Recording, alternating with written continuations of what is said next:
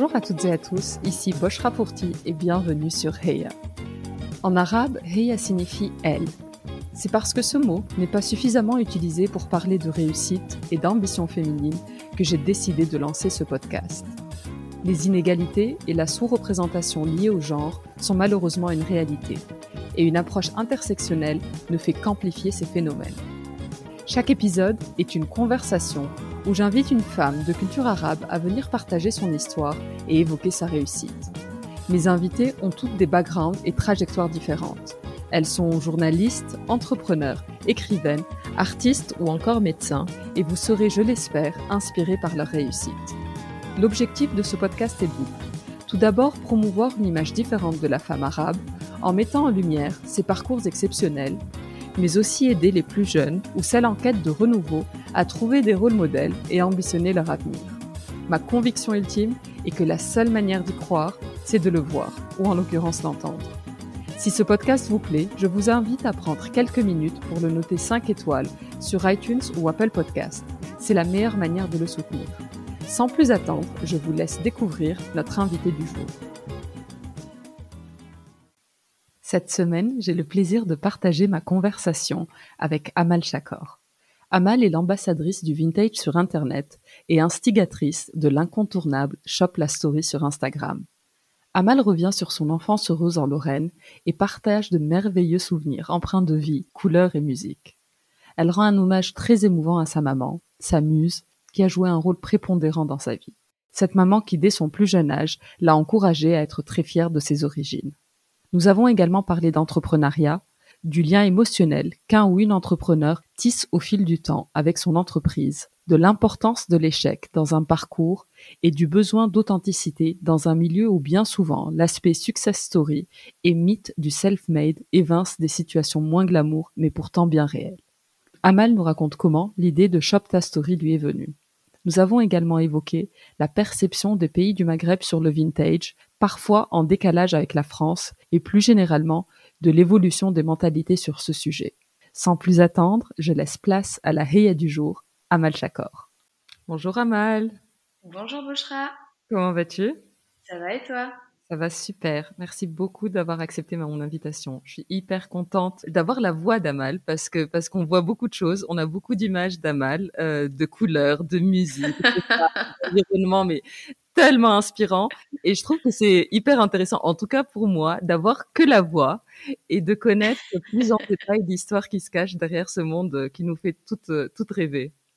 Bah, merci beaucoup. Et puis vraiment un grand merci pour ton invitation. Euh, je, je, suis honorée, euh, je suis honorée de cette invitation-là et, euh, et j'ai hâte. cool. Amal, euh, la tradition sur, euh, sur Heya, c'est de commencer euh, avec les origines.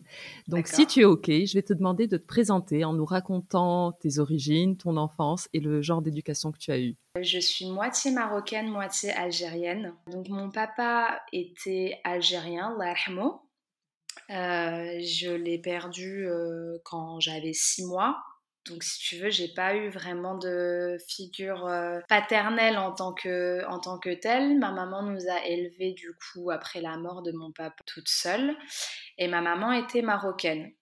Elle aussi, l'ahma, parce que j'ai perdu ma maman, euh, j'avais 23 ans. Donc, ça fait 7 ans maintenant. J'ai eu une maman euh, très aimante.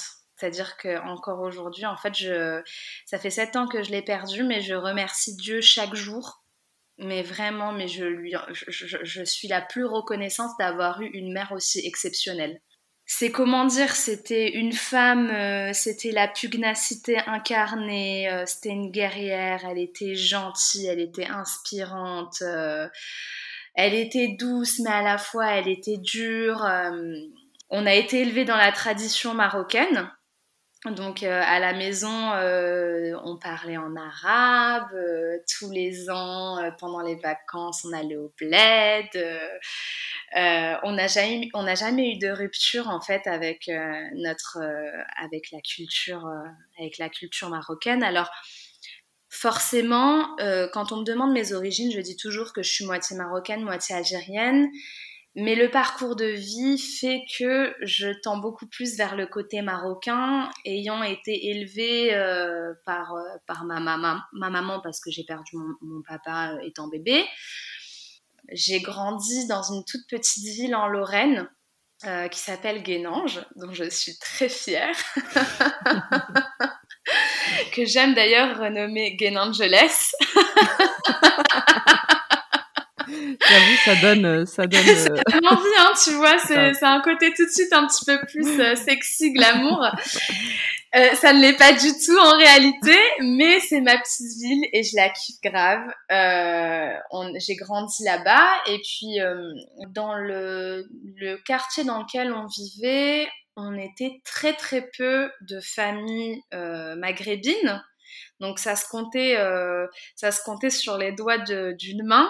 Pour la petite histoire, moi j'étais euh, la seule arabe de ma classe, euh, genre de la maternelle jusqu'au lycée. Donc se pose un peu le cadre, mais c'était cool. Mais Comment tu le vivais d'être la seule arabe? Est-ce que c'était un côté je suis l'exception positive? Ou est-ce que tu sentais plus une, une, pression? Enfin, comment tu, tu réagis Alors, elle est hyper intéressante ta question parce que tu mets, une, tu mets un mot sur quelque chose que je n'ai jamais réussi à mettre, l'exception positive. J'étais pas considérée comme l'exception positive, non. On me signifiait en permanence que j'étais euh, la minorité. J'ai des souvenirs de la maternelle qui sont durs, où en gros on te dit ben non je veux pas jouer avec toi euh, parce que tu as la couleur du caca, tu mmh. vois? Donc ça, c'est des souvenirs qui datent de la maternelle et tu les, ça reste en fait. tu ne les oublies pas. Et puis après, quand tu grandis en primaire, ben c'est, euh, c'est, ouais, dès qu'il y a des cours euh, d'histoire où ça touche même les Amérindiens. En fait, à partir du moment où c'est des personnes qui sont colorées, t'as toute la classe qui te regarde, qui te regarde, et t'es là, t'as envie de leur dire, je suis moitié marocaine, moitié algérienne, je suis pas amérindienne, laissez-moi tranquille. tu vois? Donc, c'est-à-dire que dès lors que ce n'est pas blanc et que c'est autre chose, c'est pour un mal. c'est pour un mal, voilà. Donc euh, non, c'était euh, ouais, c'était je pense l'exception positive qui me l'a fait ressentir, c'est ma mère. Ma mère, c'était euh, on est là, si on est là, c'est pour une raison bien précise. On n'est pas arrivé euh, comme ça, euh, on a eu besoin de nous à un moment donné. un moment donné. Il va falloir qu'il compose avec nous. Ma mère, c'était ça en fait. Donc elle s'excusait pas. C'était. Ma mère, elle on se cache pas, et on s'excuse pas. Ah, ma mère, elle s'excusait pas. Ma mère, elle s'excusait pas. Alors là, loin de là. C'est-à-dire qu'il y avait même des contextes où tu sais, quand tu es enfant, tu as du mal un peu avec les regards qui sont portés sur toi. Et moi, je crois qu'en fait, j'avais du mal parce que à l'école c'était euh, permanent. Et c'est ça, ça te ça te donne un peu tu sais une espèce de pression comme ça. Et quand on était dans les lieux publics et que ma mère parlait en arabe des fois je lui disais maman c'est bon euh, parle en français ma mère elle disait pourquoi je parlerai en français euh, quand ils viennent eux au Maroc? Parce qu'en en fait ma mère est originaire de Marrakech donc c'est une ville très touristique. ma mère elle disait mais quand eux ils viennent au Maroc nous, on s'adapte et on parle en français avec eux. Et même le voisinage expatrié, on s'adapte et on parle en français avec eux. C'est-à-dire que nous, on adapte, nos, on adapte nos codes. Et pourquoi eux, ils n'adapteraient pas un minimum leur code à nous aussi? Et j'ai eu beaucoup de mal avec ça. Et ma mère, elle disait toujours une chose, et elle avait raison. Elle disait pourquoi quand c'est euh, pourquoi quand c'est Maria qui était une voisine italienne, quand elle parle italien ça sonne bien, et quand moi je parle arabe, c'est l'ahchouma. Non. Vous devez être fier de qui vous êtes, d'où vous venez, parce qu'en fait, vous serez toujours différent. On vous signifiera, pardon, toujours votre différence. Il va falloir composer avec ça, et il va falloir que eux composent avec vous. Il y a eu des moments où c'était un peu compliqué. Elle était très très dure dans l'éducation, dans les sorties par exemple, dans les fréquentations, etc.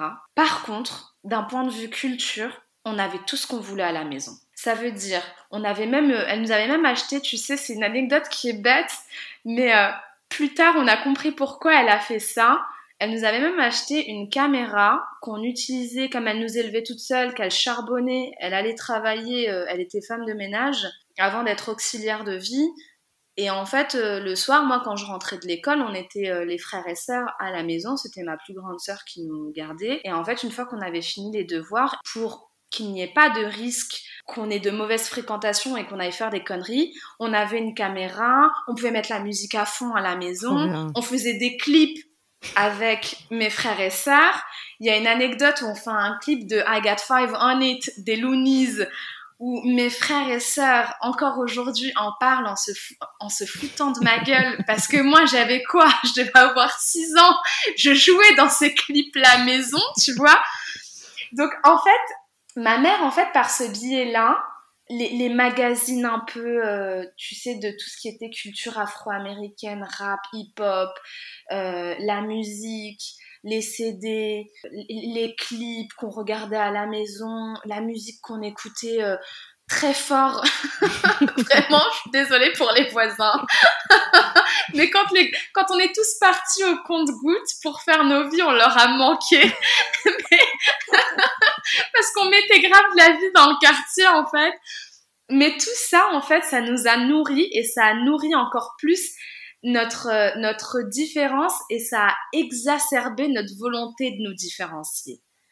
C'est-à-dire qu'en fait, par, par ce biais-là, notre mère, en fait, elle nous disait, mais vous êtes différent, si vous devez être différent, exacerbez votre différence par la créativité. Et donc, nous, on a allé puiser un peu à droite, à gauche, tu vois. J'ai mon grand frère euh, Jamel, qui est un grand passionné de musique. Euh, toutes les semaines, euh, c'était, enfin c'est même pas toutes les semaines, et je caricature pas, je te jure, tous les jours, tu avais quelqu'un qui venait frapper à la porte. Ouais, Jamal, il est là. Euh, pourquoi? Euh, Ouais, c'est pour décéder. Et t'entendais ma mère derrière, qui en avait rien à foutre, qui disait ah ils ont cru que c'était le Virgin Megastar ici ou quoi? C'était c'était pour te dire à quel point le, le, quartier dans lequel on a vécu et le contexte de vie et, et, le contexte aussi euh, culturel à la maison avec tout ce que notre mère elle nous a apporté et ce dont elle nous a nourri aussi avec la culture traditionnelle marocaine, tu vois, le patrimoine qui est hyper riche et que enfin que l'on a ça a fait qu'en fait, ben, sans s'en rendre compte, euh, même dans la petite ville dans laquelle on vivait, euh, ben, chacun à son niveau était une petite référence. Mon grand frère, c'était la référence musique. Ah ouais, tu connais pas Jamal euh, Ouais, Jamal, il a décédé, c'est un connaisseur de la West Coast. Donc, c'était, enfin, la culture, la culture avant tout. Et pas que la culture traditionnelle, mais la curiosité de s'ouvrir à d'autres cultures aussi. Et, ma mère a fait de nous des exceptions positives comme ça. Mais c'est hyper impressionnant de voir comment ta maman avait déjà ce... Il y a un côté visionnaire et hyper avancé par rapport à sa génération, par rapport au fait qu'elle n'ait pas fait beaucoup d'études, on n'en a pas parlé, mais je suppose, tu disais qu'elle était femme de ménage, de voir, un, de d'avoir cette objectivité par rapport à l'histoire. Vous n'êtes pas là par hasard. Si on est là, c'est parce qu'on a eu besoin de nous et qu'on mmh. que on ne doit pas s'excuser. Ce truc de cultiver cette différence, de l'assumer et d'en faire quelque chose, de créer un monde à la maison pour éviter euh, de traîner dans la rue et de, c'est hyper impressionnant. Je suis euh, hyper touchée euh, par l'histoire et, et c'est hyper beau. Ah, ma mère, elle était trop loin. pour ça que, tu vois, c'est pour ça en fait que je remercie Dieu chaque jour. Parce que, en fait, quand je parle de ma mère, c'est comme une histoire d'amour. Tu sais, tu as, des, histoires d'amour qui sont tellement belles, tellement passionnelles que t'as pas de regret que ça se termine parce que c'était trop beau. Et moi, j'ai perdu ma mère assez jeune, j'avais 23 ans. Et souvent, on me dit, euh, ouais, ça doit être très dur pour toi. Alors oui, c'est dur, mais alhamdoulilah, en fait. Euh, alhamdoulilah, parce que même si j'ai perdu ma mère à 23 ans, c'était 23 euh, ans d'amour intense. Euh, c'était une histoire d'amour qui était pleine de douceur, de passion, de partage, de... Tu me touches tellement. Franchement, c'était j'ai une chance, mais, je, mais franchement, y a je, je n'ai pas assez de merci, de, merci de, de, de m'avoir donné la mère que j'ai eue, vraiment. Et, et ce côté euh, visionnaire, c'est vrai. C'est vrai qu'elle avait ce côté visionnaire. Alors, je suis pas objective, c'est ma mère. je suis pas objective, c'est ma mère. Mais je me dis qu'aujourd'hui, euh, voilà, j'ai 31 ans, j'ai l'impression de. Tu vois, je me sens bien dans ma peau, je me sens droite dans mes bottes. Euh. Mais ça, tu l'as toujours senti, Amal. L'histoire avec ta maman, elle est, elle est, est magnifique. E, est-ce que enfant tu le réalisais? Est-ce est-ce que tu as eu aussi euh, des moments où tu lui disais bah non, j'en ai marre d'être arabe parce qu'on n'arrête pas de me le dire à l'école et oui, t'as beau me dire que c'est cool, mais non, c'est pas cool?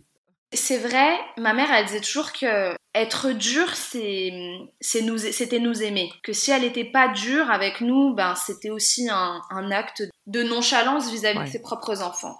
Donc forcément, comme tout enfant, il y a des fois où j'étais en mode euh, flemme. J'ai pas envie de dire ça me saoule parce que tu vois même de dire ça me saoule, ce serait même encore une forme de non-respect vis-à-vis d'elle et j'ai pas envie que ça sorte de ma bouche parce que j'ai trop de respect pour elle. Mais ouais, forcément, il y a des moments où voilà, t'es jeune, euh, t'es un enfant, t'as pas suffisamment de recul par rapport à la vie, donc il y a des choses que tu comprends pas forcément. Et puis oui, oui, euh, oui, quand, euh, quand on essaye de te raisonner à un certain âge, c'est compliqué parce que, bah, parce que tu vois la vie des autres. Tu vois la vie des autres, tu vois comment ça se passe chez eux, tu vois comment c'est facile pour eux d'un point de vue social. Et je dis pas que pour moi ça a été compliqué. je pense que j'ai exacerbé une certaine excentricité aussi pour me cacher derrière des, derrière une stigmatisation en fait et des micro-agressions qui étaient quotidiennes. Euh, c'est comme l'histoire du clown en fait. Les clowns, euh, c'est les plus malheureux à l'intérieur. Alors, je dis pas que j'étais la plus malheureuse, loin de là, mais voilà, j'ai toujours été euh, qualifiée comme une personne très joviale depuis que je suis gamine en fait. J'ai toujours été une pipelette, mais ça a été aussi, je sais que ça a été beaucoup pour camoufler certaines peines et certaines micro-agressions au quotidien. Et à quoi rêvait la petite Amal dans cet environnement euh, que tu nous as si bien décrit? Je rêvais de plein de choses. J'ai rêvé d'être docteur parce que je voulais sauver des gens.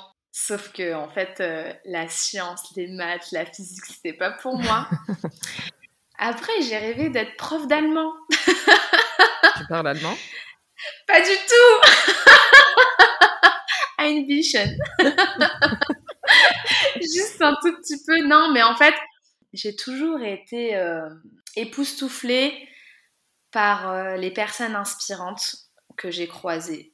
Et en fait, à chaque fois, à chaque période de ma vie, il y a des gens qui m'ont inspirée et il y a des gens qui avaient une aura tellement euh, présente, tellement positive, qu'en fait, je me disais, mais je veux être comme cette personne, quoi. C'est, elle est trop inspirante, ce qu'elle fait, elle le fait avec tellement de passion. En fait, c'est ce qui, enfin, la passion qui ressortait de ces personnes-là, me, je me disais, mais pour être aussi bien dans ses bottes, pour être aussi passionnée, mais ce qu'elle fait, c'est que ça doit être génial. Et typiquement, j'avais une prof d'allemand, Madame Baronne, euh, quand j'étais au collège, que j'adorais, qui m'a fait kiffer l'allemand. Et j'étais là, mais je vais être prof d'allemand, tout, c'est trop bien.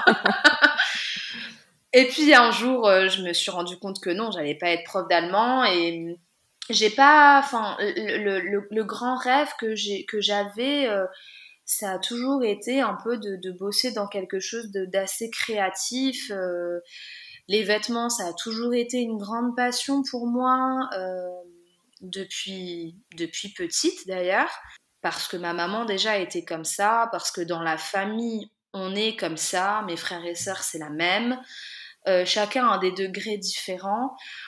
Mais, euh, mais voilà, en grandissant, en fait, euh, j'ai fait des études. Euh, j'ai un master en commerce et marketing international, mais j'ai fait ces études-là parce que le marketing c'était sexy et que à travers le marketing tu peux aborder différentes thématiques comme la mode ou les arts du spectacle ou voilà, des, choses un peu dans, cette veine-là.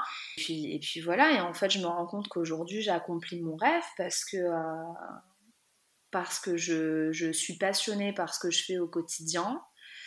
Euh, je travaille dans, le vêtement, mais je travaille pas dans n'importe quel vêtement. Je travaille dans le vêtement euh, dans lequel il y a de la transmission, dans lequel il y a un rapport intergénérationnel, vraiment, dans lequel il y a une émotion profonde parce que c'est un vêtement qui raconte une histoire.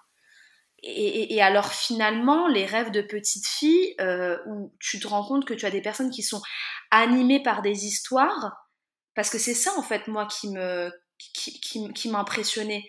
C'était ce rapport qu'avaient ces personnes à être, euh, à être passionnantes, à raconter une vraie histoire. Et, et aujourd'hui, en fait, je me rends compte que ben, je vis de ma passion, mais qu'en plus, ma passion, elle me permet de raconter des histoires, tu vois. Donc euh, j'ai l'impression que la boucle elle, est un peu bouclée. Elle te permet de faire des clips aussi. Ouais, grave. Que je vois tellement d'où ça grave, grave. Mais tu peux nous raconter comment comment comment a commencé l'aventure et comment t'es arrivé à là? Donc t'as fait, tu nous parlais de tes études de marketing. Comment t'es arrivé euh, euh, à faire ce que tu fais aujourd'hui? En fait, l'histoire c'est que donc j'ai fait mes études à Nancy avec des très bonnes amies qui sont comme mes sœurs. Hein. On organisait pas mal de vide dressing euh, les jeudis soirs, parce que les jeudis soirs à Nancy c'était la bringue, et nous on se disait, bah en fait, avant d'aller la bringue, on va faire des vide dressing, comme ça on se fait de l'oseille, et ensuite on va faire la fête.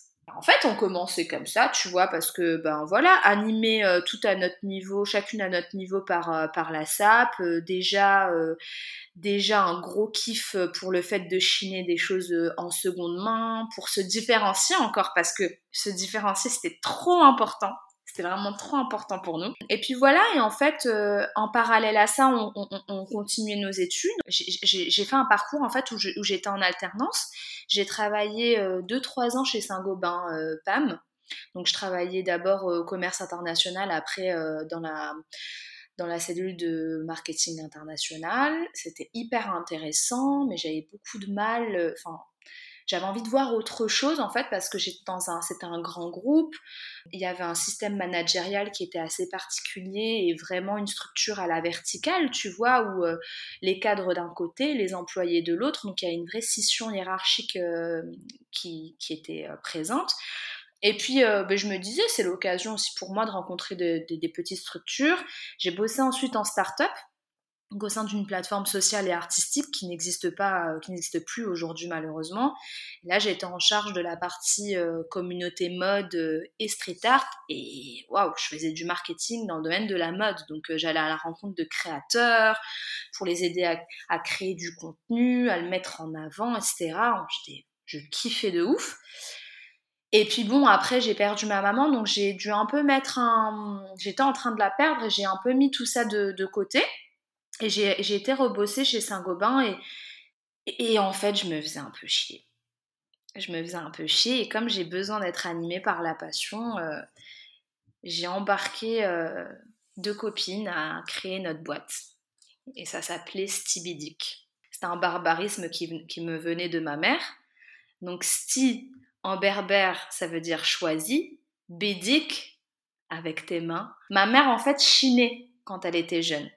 L'histoire veut que ma mère avait un groupe d'amis dont les, statuts sociaux étaient euh, différents. Elle, évoluait dans un milieu assez euh, d'amis assez aisé.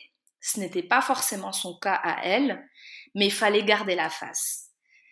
Et il fallait garder la dignité. Et pour garder la, dignité, il fallait user d'astuces. Et quand on n'a pas d'oseille, qu'est-ce qu'on fait? Eh ben, On va chiner des fringues, on customise, on se les approprie. Et comme elle disait, c'est pas le vêtement qui te porte, c'est à toi de porter le vêtement. En fait, ma mère appelait ça les stibidiques. Parce qu'il suffisait de choisir avec ses mains, tellement, il y avait des, tellement ça regorgeait de trésors. Et moi, jusqu'à l'âge de mes 13-14 ans, je croyais que c'était un, vrai mot du dialecte marocain, alors que pas du tout, c'était un peu un, un espèce de nom de code finalement. Et on a créé Stibidic avec euh, Alicia et Lucie. Et en fait, on avait pour vocation de digitaliser tout le secteur de, la friperie, des dépôts-ventes. Donc, on avait créé un, logiciel de gestion des stocks intuitif qui permettait euh, aux shops indépendants de pouvoir synchroniser leurs stocks en temps réel, online et offline, et donc de leur permettre de digitaliser leur chiffre d'affaires. Et tout en ayant cette espèce de synchronisation, de multiplier le chiffre d'affaires en fait. Donc euh, on a travaillé avec des shops euh, en France, en Belgique, au Luxembourg, mais euh, ça a été un échec. Ça a été un échec et je crois que c'est important d'en parler aussi de, ces échecs, de ces échecs pardon, dans l'entrepreneuriat parce que souvent on a l'impression que on entend souvent parler que des succès mais pas beaucoup des échecs. Alors que quand tu te casses la gueule une fois, puis deux fois, puis trois fois, ça peut paraître comme un échec, mais en réalité, ça te permet de savoir ce qu'il ne faut surtout plus faire. Et quand tu sais ce qu'il ne faut surtout plus faire, Mais ça, c'est une mine d'or en fait pour aller vers la bonne direction. Donc moi, c'est comme ça que j'ai commencé. On n'a pas réussi à faire suffisamment d'oseille parce que comme on était sur un, système d'intermédiation et qu'on était sur un système de commission, c'était compliqué en fait euh, d'apporter de la viabilité euh, au, projet dans le sens où il fallait faire un volume de transactions très important pour pouvoir viabiliser euh, l'activité. Et nous, on ne drainait pas assez de trafic sur le site internet pour la simple et bonne raison qu'on était très mauvaise en marketing de SEO et SEA, donc c'est tout ce qui est référencement, etc. Euh, voilà, on a été très mauvaise pour ça, on n'a pas investi l'argent au bon endroit, donc ça c'est une première chose. Thomas et Alicia sont sortis du projet parce qu'ils avaient des impératifs euh, de vie aussi, de construction de vie, et puis avec Lucie on a tiré sur la corde. On s'est dit non, on va rien lâcher, on peut pas, c'est notre bébé. et si tu veux, moi j'ai eu énormément de mal à lâcher prise parce que j'ai lancé cette boîte, ma mère ça faisait un an qu'elle était partie. Et pour moi, Stevie Dick, c'était un peu un espèce d'hommage à ma mère. C'est quelque chose qui me reliait beaucoup à elle. Je me disais, il faut que je réussisse parce que de là-bas, je veux qu'elle soit fière de moi. Et, euh, et j'ai eu beaucoup, beaucoup de mal à me rendre à l'évidence que c'était un flop. Voilà. Au moment où ça commençait un petit peu à prendre, c'était trop tard, on avait déjà trop tiré sur la corde et on était trop en hesse financièrement. C'est le mot, hein, on était en hesse. Et puis, euh, bah, comme il fallait quand même rentrer un petit peu d'oseille, euh, on a commencé à, faire des, ventes éphémères sur Instagram. On s'est dit, allez, c'est bon, on abandonne les photographes, on abandonne les modèles, on fait un truc qui nous ressemble, euh, on abandonne le côté trop professionnalisant, on est des filles fun, on est drôle. Viens en faire rire la toile.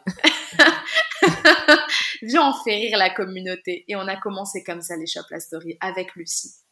Donc ça a commencé en réalité sur les, sur les comptes, euh, sur le compte de Stevie Dick, mais euh, il y avait très peu de vidéos.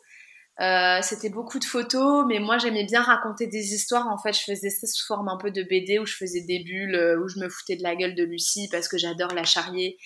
Enfin voilà, je racontais des histoires, c'était pas juste de la vente en tant que telle. Et bon, c'était cool, mais ça payait pas, donc on a chacune euh, repris un taf. Moi, j'ai bossé dans une agence de com euh, en tant que chef de projet digital. Juste un truc, Amal. Donc à ce stade-là, vous avez arrêté Stevie ouais. En fait, quand on a repris le taf, quand on a repris un nouveau taf, on se disait bon, allez, on, on continue, mais euh, en fait, on garde, on, on continue à côté du boulot. Tu vois, on s'était dit les week-ends, on continue ces ventes éphémères-là parce que c'est notre exutoire, on en a besoin. Mais je trouve que c'est hyper intéressant ce que tu disais tout à l'heure, où Stevie Dick, c'était un peu un témoignage à ta maman. Enfin, il y avait, il y a vraiment ce lien d'émotion que beaucoup d'entrepreneurs ont et beaucoup disent, et tu le disais, c'est notre bébé. Il y a un lien qui, qui va au-delà du professionnel. Et je trouve que c'est hyper intéressant ce que tu disais. C'est, et je pense que beaucoup d'entrepreneurs ou, de personnes qui doivent nous écouter, qui pensent à monter leur boîte, doivent le savoir. C'est, c'est à quel moment, bah, dire stop parce que parce que si c'est ta maman ou ton bébé ou ton ton petit frère ou je ne sais quoi, c'est hyper dur de couper. Ah ouais, non mais et une boîte, bah, c'est des frais, c'est un moment faut manger et un moment faut juste se dire, ben non, ça marche pas. Quoi. Exactement, t'as tout dit. Un moment faut manger. et quand ta carte bleue pour un paquet de pâtes et un paquet de fromage râpé, elle te fait un paiement refusé et que tu peux même pas t'acheter même une baguette de pain parce que c'est ce que je vivais, bah en fait, euh, faut arrêter quoi. Faut arrêter de se voiler la face et surtout faut arrêter de travailler pour la gloire. Voilà. Donc c'est à ce moment-là que tu dis. Ah bah c'est à ce moment-là. En fait, Lucie a joué un rôle primordial et c'est là que je dis que cette fille c'est comme ma sœur. Lucie, je pense qu'elle voyait que j'étais en détresse émotionnelle à ce moment-là. Et je pense honnêtement, on n'a jamais trop eu cette discussion, mais je pense sincèrement que peut-être que Lucie aurait dit stop avant si elle m'avait pas vue dans cette euh, détresse émotionnelle-là. Où elle savait que ça me raccordait beaucoup à ma maman. Et à un moment donné, elle a tapé du poing, elle a dit Amel, c'est bon, stop. Là, on arrête. On n'y arrive plus. On n'a pas de vie, tu n'arrives pas à payer ton loyer. Parce que moi, tous les mois, en fait, c'était l'agence immobilière qui appelait ma grande sœur, qui était mon garant, pour leur dire euh, attention, euh, votre sœur, elle a toujours pas payé son loyer, a été, le prélèvement a été rejeté, comment on fait? Et j'avais ma sœur qui m'appelait comment tu vas faire? La t'inquiète, je vais trouver une solution. Et je trouvais toujours une solution. Soit je vendais de la sape, euh, soit, je trouvais toujours quelque chose qui me sauvait, euh, parce que je suis, je suis de nature débrouillarde. Donc, Heureusement, Dieu merci. Et ça me mettait pas en panique. Hein.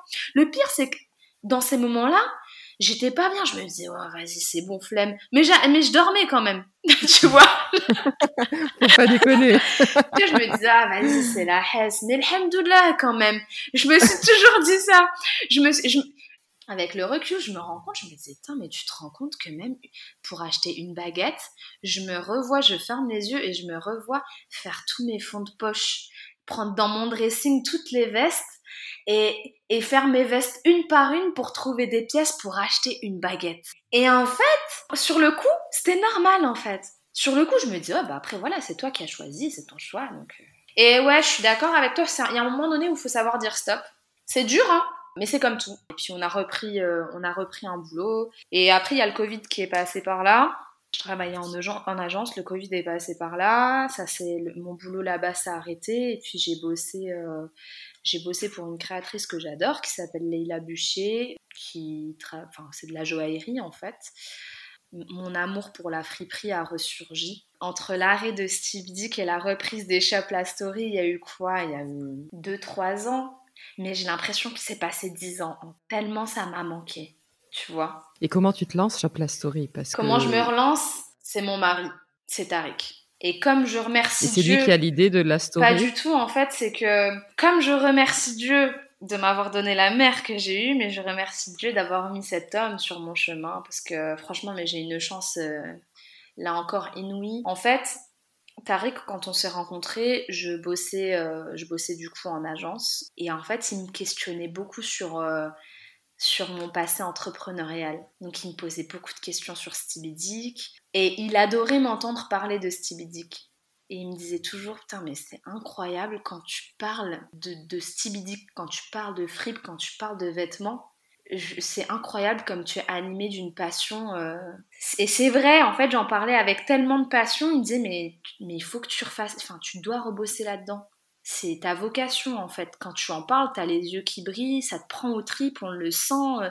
C'est une émotion que tu véhicules, il, faut que tu reprennes. Et je lui disais, mais non, tu peux pas comprendre. Je lui disais, mais tu ne peux pas comprendre. Tu peux pas comprendre qu'en fait, ça a causé ma, ça a causé ma perte, que j'ai galéré. Je, je veux pas, je peux pas je peux pas revivre ça. Je peux pas revivre comme. Euh, et puis il me disait, mais quoi, qu'est-ce qui te manque Alors d'accord, aujourd'hui tu, as un salaire, ok, d'accord, tu, tu payes tes factures, mais tu rentres du boulot, t'es triste. Et c'est vrai qu'en fait, je suis le genre de personne où il n'y a pas de demi-mesure. C'est soit ça va, soit ça va pas. je suis drama queen. c'est marrant parce qu'on voit pas du tout ça. C'est vrai Si c'est ironique. Euh, non, non, non, non, je vois pas le drama. Non, honnêtement, je vois la positivité et la good vibe. Ah, il y a la good vibe, mais par contre, quand la, il y a la bad vibe. la bad vibe, elle est là, il faut pas me parler. Elle est là.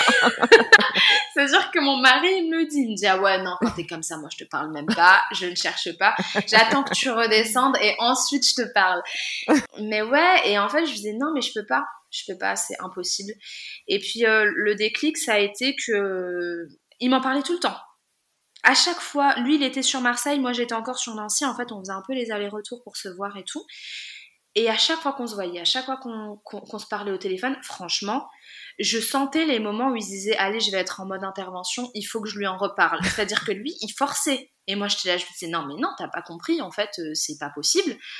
Et puis il y a eu un moment où ben voilà, on, on s'est euh, on s'est fiancés, euh, j'ai quitté mon appartement et j'ai vendu, il fallait que je vende un maximum de sap parce que étant une grande chineuse euh, et une grande conservatrice, je suis une fille très sensible, donc n'importe quel objet, je vais lui attribuer euh, un côté sentimental le côté, tu vois, santé mentale, tu vois. Ce côté-là. Je... Celui-là, ouais, je le connais. je suis comme ça. Euh, donc, euh, donc voilà, il a fallu faire un tri. Et comme je suis une grosse feignasse, et que j'avais la flemme de passer par Vintage, je me suis dit, vas-y, je vais faire ça comme je faisais avec Stevie déjà la story sur Insta. Et ouais, j'ai tout vendu je vendais tout. Je mettais des trucs en, en, en, vente du coup sur, euh, en story sur Insta et ça partait. Et je me disais. T'avais beaucoup de followers à ce moment-là? hmm, Tu vois, j'en avais, je crois, mille, dans les 1000. Ouais, pas, pas énorme. énorme, non, j'en avais dans les 1000, un truc comme ça, tu vois. Donc, moi, je devais en avoir 1500, euh, 1000, entre 1500 et 1800, quelque chose comme ça, je crois. Et j'étais là, je me disais, non, mais c'est trop bien, je vends. Et du coup, comme je suis une grande passionnée de musique aussi, je me disais, non, mais je vais pas faire que des photos. Allez, viens, je fais des défilés. Et, j'ai, et, et, et à l'époque, je ne mettais même pas la bande-son comme je la mets aujourd'hui. Donc, je posais mon téléphone. C'était archi pourri par rapport à ce que je fais aujourd'hui, mais je sentais le truc trop frais déjà, tu vois, j'étais là, ouais, trop frais, tout ce que je fais, machin. je là, non, mais franchement, je suis trop loin, je m'amuse, j'étais là, j'arrivais, je dansais sur mes, euh, sur les stories et tout. Et puis, en fait, c'était mon, là, c'était mon exutoire. Parce que j'étais en poste et je trichais un peu. Et je faisais ça des fois sur mes heures de travail. Euh, je faisais ça pendant mes pauses. euh, Enfin, voilà. Et quand je quand il y avait des journées où je faisais ça, mais j'étais mais, trop heureuse. Et quand je retrouvais Tariq ou qu'on qu'on s'appelait, il me disait Ah, mais t'as l'air d'aller trop bien et tout. Je fais Ah, t'as vu? Il me dit Ah, mais tu vois, tu vois, tu, tu vois comment ça Oh. te met dans un état cool là, ça, pas mal, il faut que tu reprennes et tout. Moi, je dis Ah non, c'est bon, il me faut un salaire et tout quand même. Moi, j'ai envie de vivre, j'ai envie d'aller au resto et tout. Voilà, et puis après, j'ai déménagé à Marseille. Et puis, je faisais les shops La Story que les week-ends. Parce que j'étais très prise par mon boulot euh, la semaine euh, avec Leïla, donc je pouvais plus faire ça les soirs et tout. Et je crois qu'elle aussi, elle a joué un rôle important euh, dans le lancement des shops La Story, Leïla, et, et je lui en suis reconnaissante pour ça. Parce qu'en fait, c'est elle qui m'a dit, mais euh, en fait, moi, je, moi, j'ai un rêve à vivre, mais toi aussi, tu as ton rêve. Oh. Ouais. Elle m'a dit ça, elle m'a dit, j'ai mon rêve, mais tu as ton rêve aussi, et en fait, il faut que tu vives ton rêve. Et je me suis dit, en fait, elle a raison de ouf. Et je, je, n'ai pas réussi à m'investir là où j'aurais dû m'investir avec elle parce que, parce que elle, c'est pareil, c'est une passionnée. euh, j'ai arrêté le boulot, et puis Tariq m'a dit, allez, c'est bon, euh, tu n'es plus seule, je suis là. Et ça, je dois le reconnaître et je dois le dire, et, et, et, et haut et fort, hein, je le dis, hein. Si mon mari n'avait pas été là, j'aurais jamais repris les Chapla Story pour la simple et bonne raison que j'aurais pas pu financièrement seule. Donc ça, c'est une réalité aussi que j'aurais aimé entendre de manière franche. Parce que moi, quand je me suis lan- lancée, on entend beaucoup de discours self-made, tu vois. Genre, euh, je me suis fait seule, j'ai eu besoin de personne, euh, je me suis lancée avec rien, regarde où j'en suis aujourd'hui. Ça existe. Et attention, il faut rien lâcher. Je suis d'accord. Mais j'aurais aimé quand même que certaines personnes qui percent aujourd'hui et qui ont ré- réussi à lancer leur business là où ils l'ont lancé, des business qui requièrent des fonds financiers de, au départ, j'aurais aimé que ces personnes-là avouent que elles ont eu un, une épaule. Et je pense que ça, c'est important aussi de le dire. Et c'est important pour des personnes qui doutent et qui, à un instant T, peuvent, peuvent être épaulées pour se lancer. Ben, il faut en profiter. Et c'est pas du, c'est pas genre tu profites, tu michetonnes la personne. Faut pas le prendre comme ça, en fait.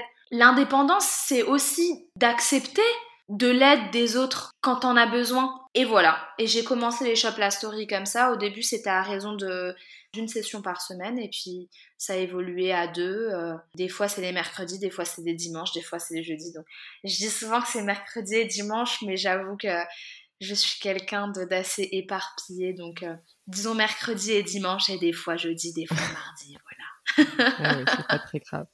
Je reviens juste un tout petit peu en arrière sur ce que tu disais par rapport au self-made et aux stories, aux success stories qu'on entend beaucoup, qui font rêver, et c'est important de rêver, mais c'est très juste ce que tu disais, c'est ce manque des fois de, de transparence, soit de moments durs, parce que avant d'arriver et avant que tous les astres s'alignent, bah tu tombes, euh, bah tu rates des trucs et tu les refais, ou soit euh, exactement, bah j'ai eu besoin d'aide et j'ai eu, et souvent les success stories sont présentées. euh, bah, tout s'est aligné et puis c'était une autoroute et puis j'ai avancé et puis et c'est pas vrai. Et je pense qu'on revient à ça à plus d'authenticité et à partager. Et c'est ce que je le mets beaucoup dans le, dans le podcast euh, dans la page Instagram.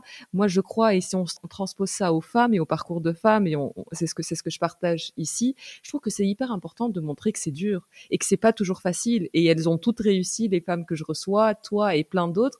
Mais je trouve que c'est hyper important qu'on raconte que ça n'a pas Tout été fait. C'est dur, c'est dur, mais j'ai réussi. Et j'ai pleuré, mais j'ai réussi. Et j'ai mangé des pâtes. Et aujourd'hui, je mange, je sais pas ce que je mange, mais je mange Des mieux. huîtres. Bah cool. voilà. Ah mais t'as raison, t'as raison et, et je, je- je voudrais juste ajouter quelque chose par rapport à ça, je suis d'accord avec tout, mais tu sais, il y a même cette chose de aujourd'hui j'ai réussi, c'est un, c'est un continuel combat, c'est une continuelle Ouais, ouais, exactement. C'est-à-dire que même quand tu as exactement. l'impression c'est pas fini. C'est-à-dire que même quand tu as l'impression d'avoir réussi, tu as réussi une étape, mais le chemin il reste semé d'embûches. Et quand tu as l'impression que ça roule, il y a des, des obstacles qui peuvent se, se présenter, et là encore il faut rien lâcher. Aujourd'hui, moi je vais pas me, je vais pas me leurrer, je vais pas me, je vais pas m'en cacher. Je sais que ça peut paraître euh, anti-féministe. Je sais qu'il y a des personnes qui vont te dire euh, oui, mais bon, euh, tu l'as fait seule. Alors oui, je l'ai, oui, ce que je fais, je le fais seule. Par contre, le soutien de mon mari au quotidien, mais sans ce soutien-là, mais là, les shop la story, j'arrête. Mais vraiment. Il y a un moment donné où aussi il faut savoir reconnaître quand tu vas puiser l'énergie chez ton chez, des amis, dans la famille, chez ton mari, chez tu vois ton Et conjoint. c'est pas une faille. pas une il faut y faille. aller. C'est pas Non, une faille, il faut y aller et, et il faut l'accepter et c'est pas grave. C'est Et c'est ça la vie. c'est la vie et comme comme me dit toujours mon mari, on est une équipe, on joue ensemble, on joue pas l'un contre l'autre. On est on est ensemble. Ça je tiens à le dire, je tiens à le dire aux- aux femmes qui souhaitent se lancer qu'elles n'aient pas peur de ça. Ouais, non, mais merci, merci pour euh, pour ta transparence et, et, et de tout partager parce que je pense que c'est important pour tout pour tout ce qu'on vient de dire. Amal, j'aimerais bien discuter euh, discuter vintage avec toi. Euh, et ce que je voulais te demander, c'est euh, Enfin, c'est assez intéressant parce que moi de Tunisie, comme tu le racontais très bien par rapport à ta maman, euh, aller euh, à la fripe, beaucoup le faisaient, mais c'était quelque chose, euh, c'était pour les pauvres et souvent on l'assumait pas. Si tu mettais une pièce de la fripe, bah, tu prétendais que tu l'avais acheté en magasin. Il n'y a pas du tout cette culture et c'est souvent associé à la Tout à pauvreté. Et puis euh, encore aujourd'hui, je pense par exemple en Tunisie, j'y retourne souvent, les choses ont évolué et maintenant c'est la, la, la haute société ou la classe haute qui vont à la fripe qui l'assument ou l'assument pas, mais les personnes qui n'ont pas d'argent vont vouloir définitivement s'acheter un Zara parce que parce que j'ai réussi et que c'est il y a, il y a un lien social assez important. Ma question est très décousue, mais Ah, je pense c'est que tu as compris l'idée. intéressant Et je suis très contente euh, d'avoir cette discussion avec toi et d'avoir ton retour. Parce que je rêve d'aller en Tunisie, non pas pour les paysages, mais pour la fripe. Ben, on y va ensemble. Deal, on se, on Ah, se fait. euh, Franchement, je rêve d'aller en Tunisie pour aller chiner. Mais il y a plein mais de. de, ouf, mais vous, enfin, ça regorge de, ça regorge de trésors en Tunisie. Alors, ce que tu dis, c'est vrai, c'est-à-dire qu'il y a un regard, euh, il y avait un regard à l'époque, même par rapport à ma, à ma maman, où, euh, ouais, il y avait ce côté, c'est l'ahchouma, quoi. C'est l'ahchouma. Que vont dire les gens en sachant que je m'habille, euh, que je m'habille en seconde main.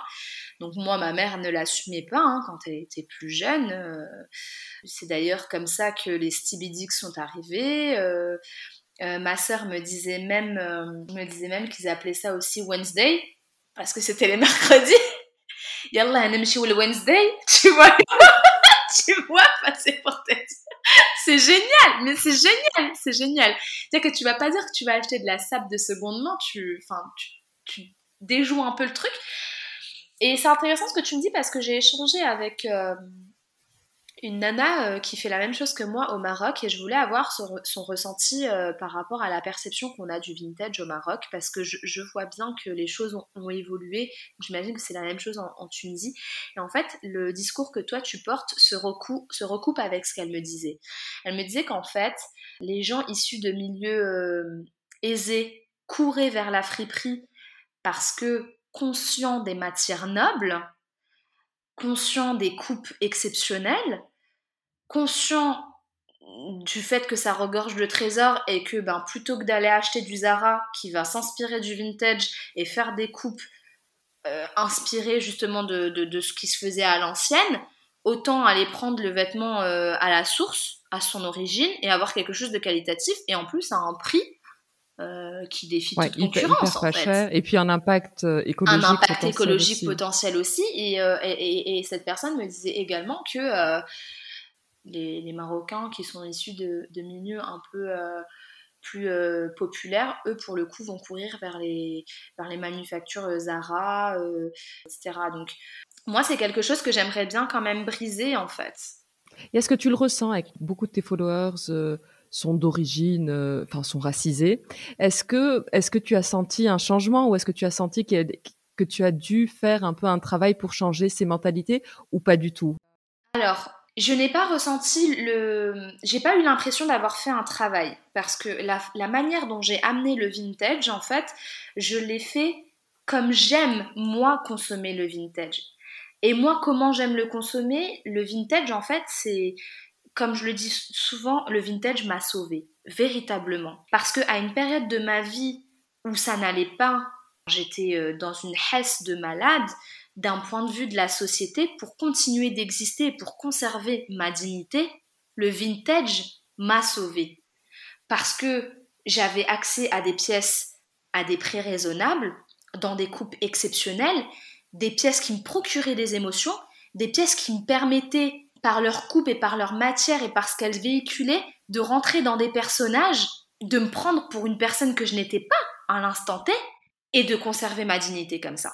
Et si tu veux, cette espèce de, de, de petit spectacle là que je fais avec les Shop La Story, de me la raconter, hein, parce qu'on va pas se le cacher, hein, quand je mes la story, je suis là, je marche en slow motion, je me la pète de fou, mais j'adore ça.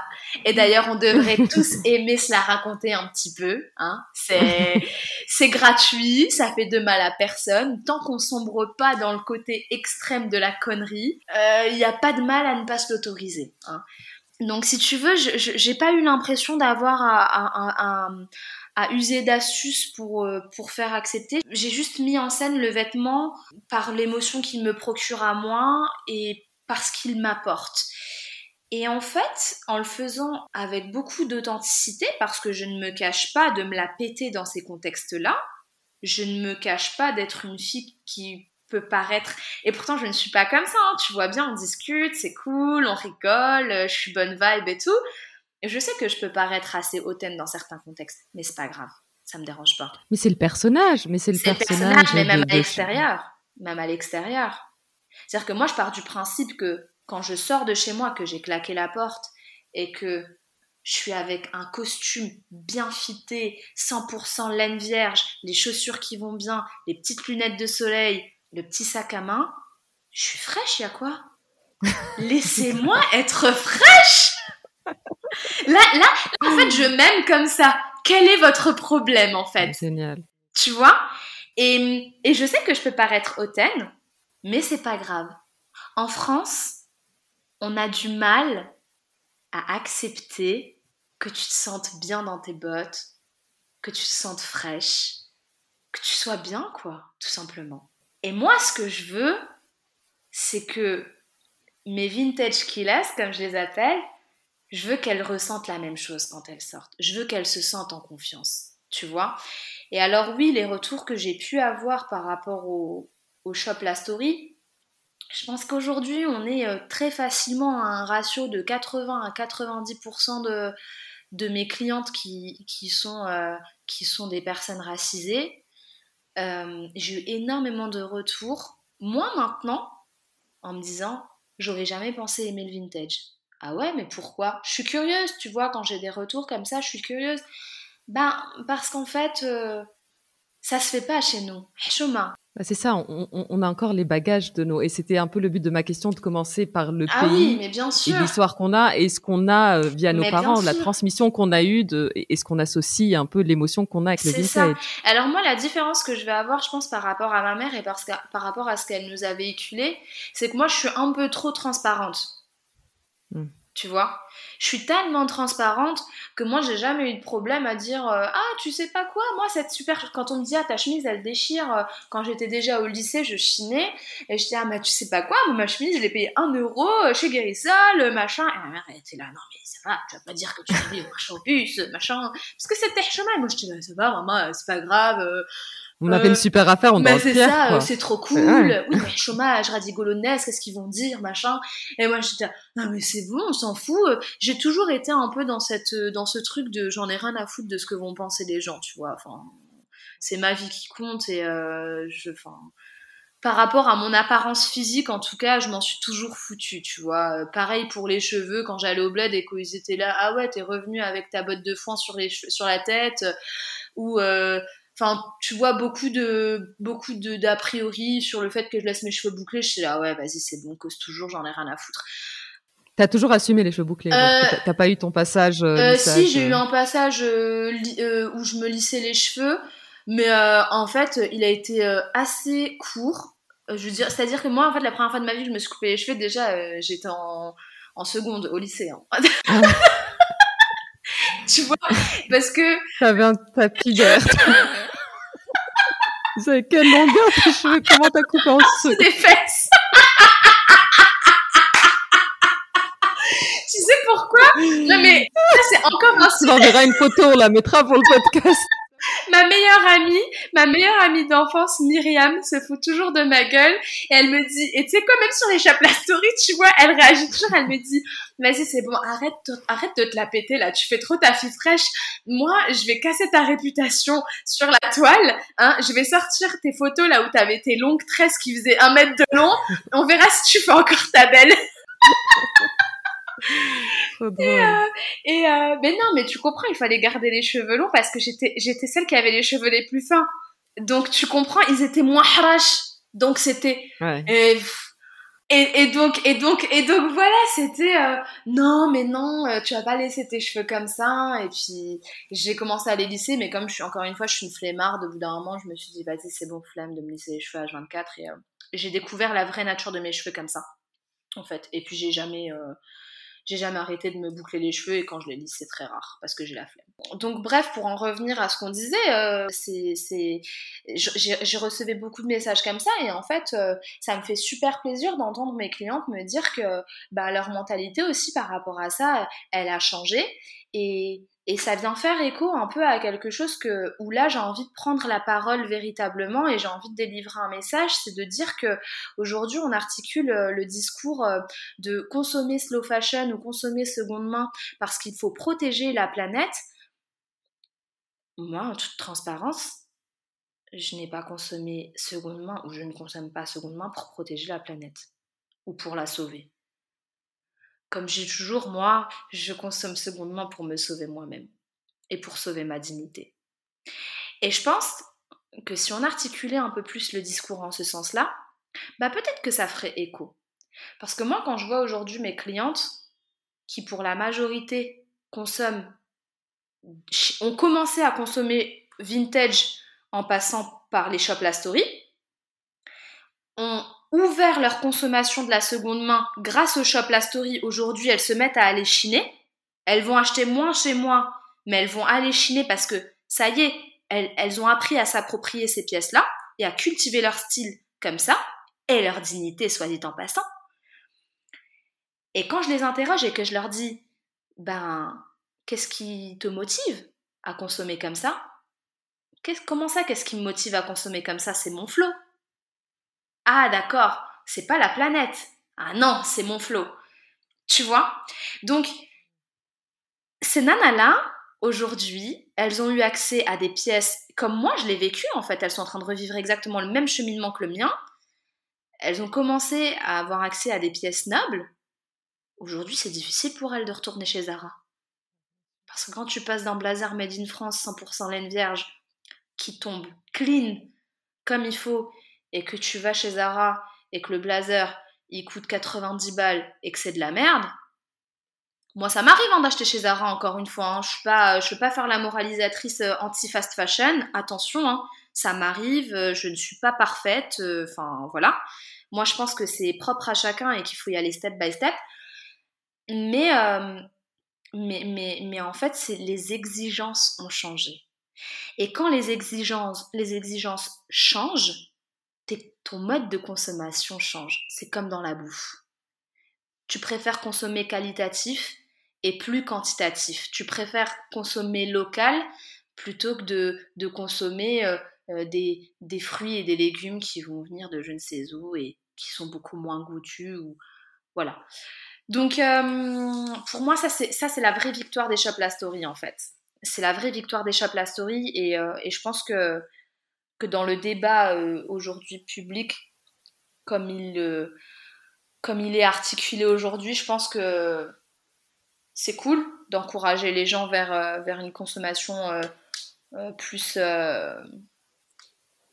plus, plus green. mais le greenwashing, ça va un temps et je pense qu'il faut recentrer aussi les gens vers, vers leur propre personne, hein, mais dans le bon sens. Amal, on va passer à des questions un peu plus philosophiques. On a beaucoup parlé de réussite. Quelle est ta définition de la réussite? Ma définition de la réussite, c'est la famille, c'est la spiritualité, la spiritualité, c'est-à-dire de cette envie, euh, cette envie et cette projection vers une maturité spirituelle. C'est-à-dire qu'à chaque période de ta vie, euh, il y a des choses que tu comprends pas ou que tu n'admets pas, et puis au fur et à mesure, tu, tu les comprends et tu te raccroches un peu plus à ça. Donc ça, pour moi, je, catégorise la, la, la réussite un peu comme ça. Et puis la famille, dans son sens large. Moi, j'ai plus mes parents, mais j'ai encore mes frères et sœurs. Je construis ma propre famille aussi avec mon mari. Mon mari, c'est ma famille. Pour moi, c'est ça la réussite en fait. C'est pas l'oseille. Parce que l'oseille, ça va, ça vient. Je dis toujours ça. Quand ça va, ça va, bon, ça va, c'est bon. Quand ça vient, quand ça vient, c'est bien. Quand ça va, bon bah ça va, c'est tout. Quand ça vient, faut le prendre et quand ça va. Voilà, c'est pas c'est pas ce qui caractérise ma vie, même si encore une fois, voilà, travailler pour la gloire, ça va deux secondes, mais c'est la, c'est la vie, quoi. La réussite, c'est la vie, c'est vivre, vivre des expériences euh, avec les siens. Euh, et, et, je crois qu'en plus, la période du Covid, enfin de la Covid, pardon, elle nous l'a euh, encore plus démontré, quoi. Donc la réussite, c'est la vie, quoi. C'est vivre avec les siens. Qu'est-ce que tu dirais à la mal enfant Je lui dirais de continuer d'être qui elle est, quoi. Tu vois, je te dis ça et je suis en train de me voir.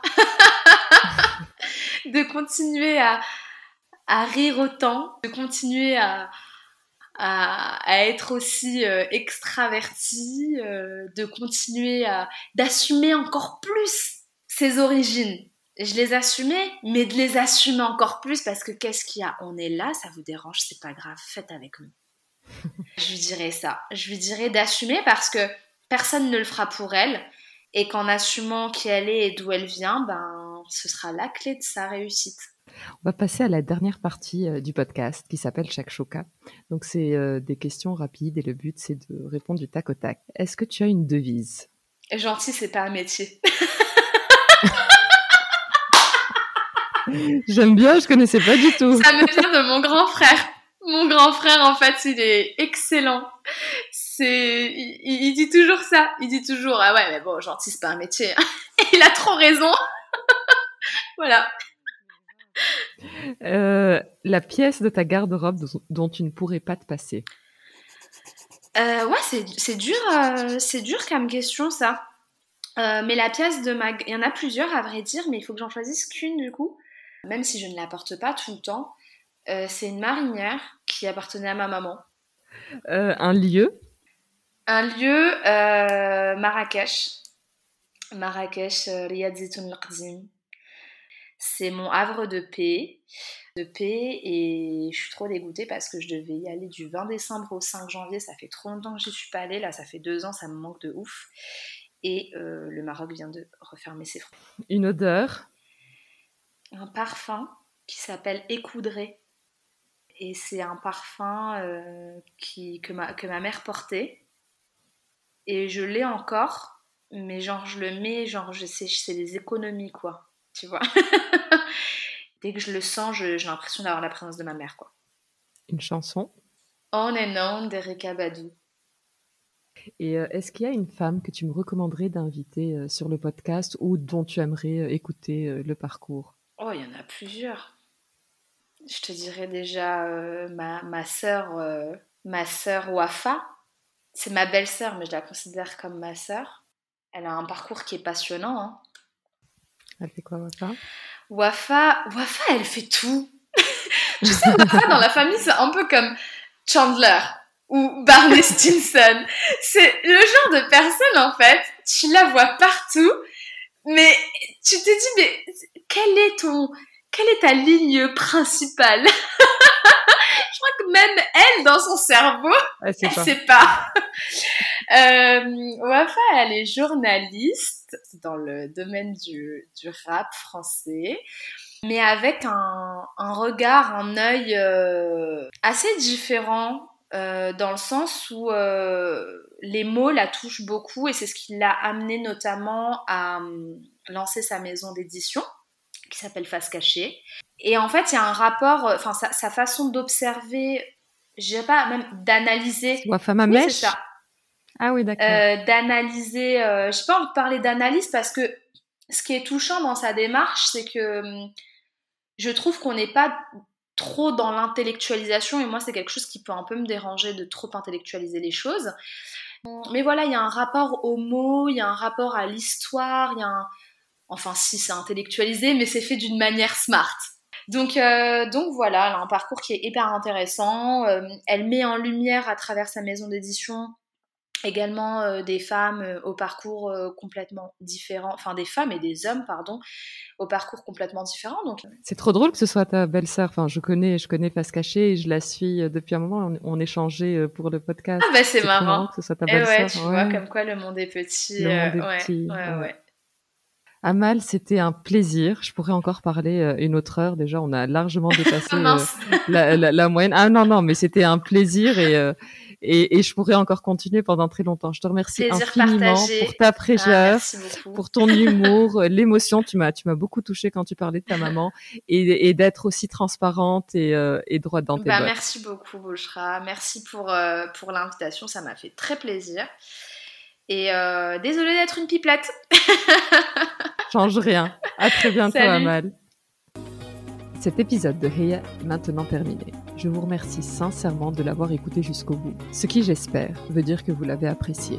N'hésitez pas à le partager autour de vous, avec des amis ou sur les réseaux sociaux, c'est ce qui permet au podcast de grandir. Vous pouvez aussi le noter 5 étoiles et me laisser un petit commentaire, c'est un vrai plaisir de les lire. Si vous avez des questions ou voulez me suggérer une invitée, n'hésitez pas à me contacter sur la page Instagram Heya underscore podcast. À très bientôt.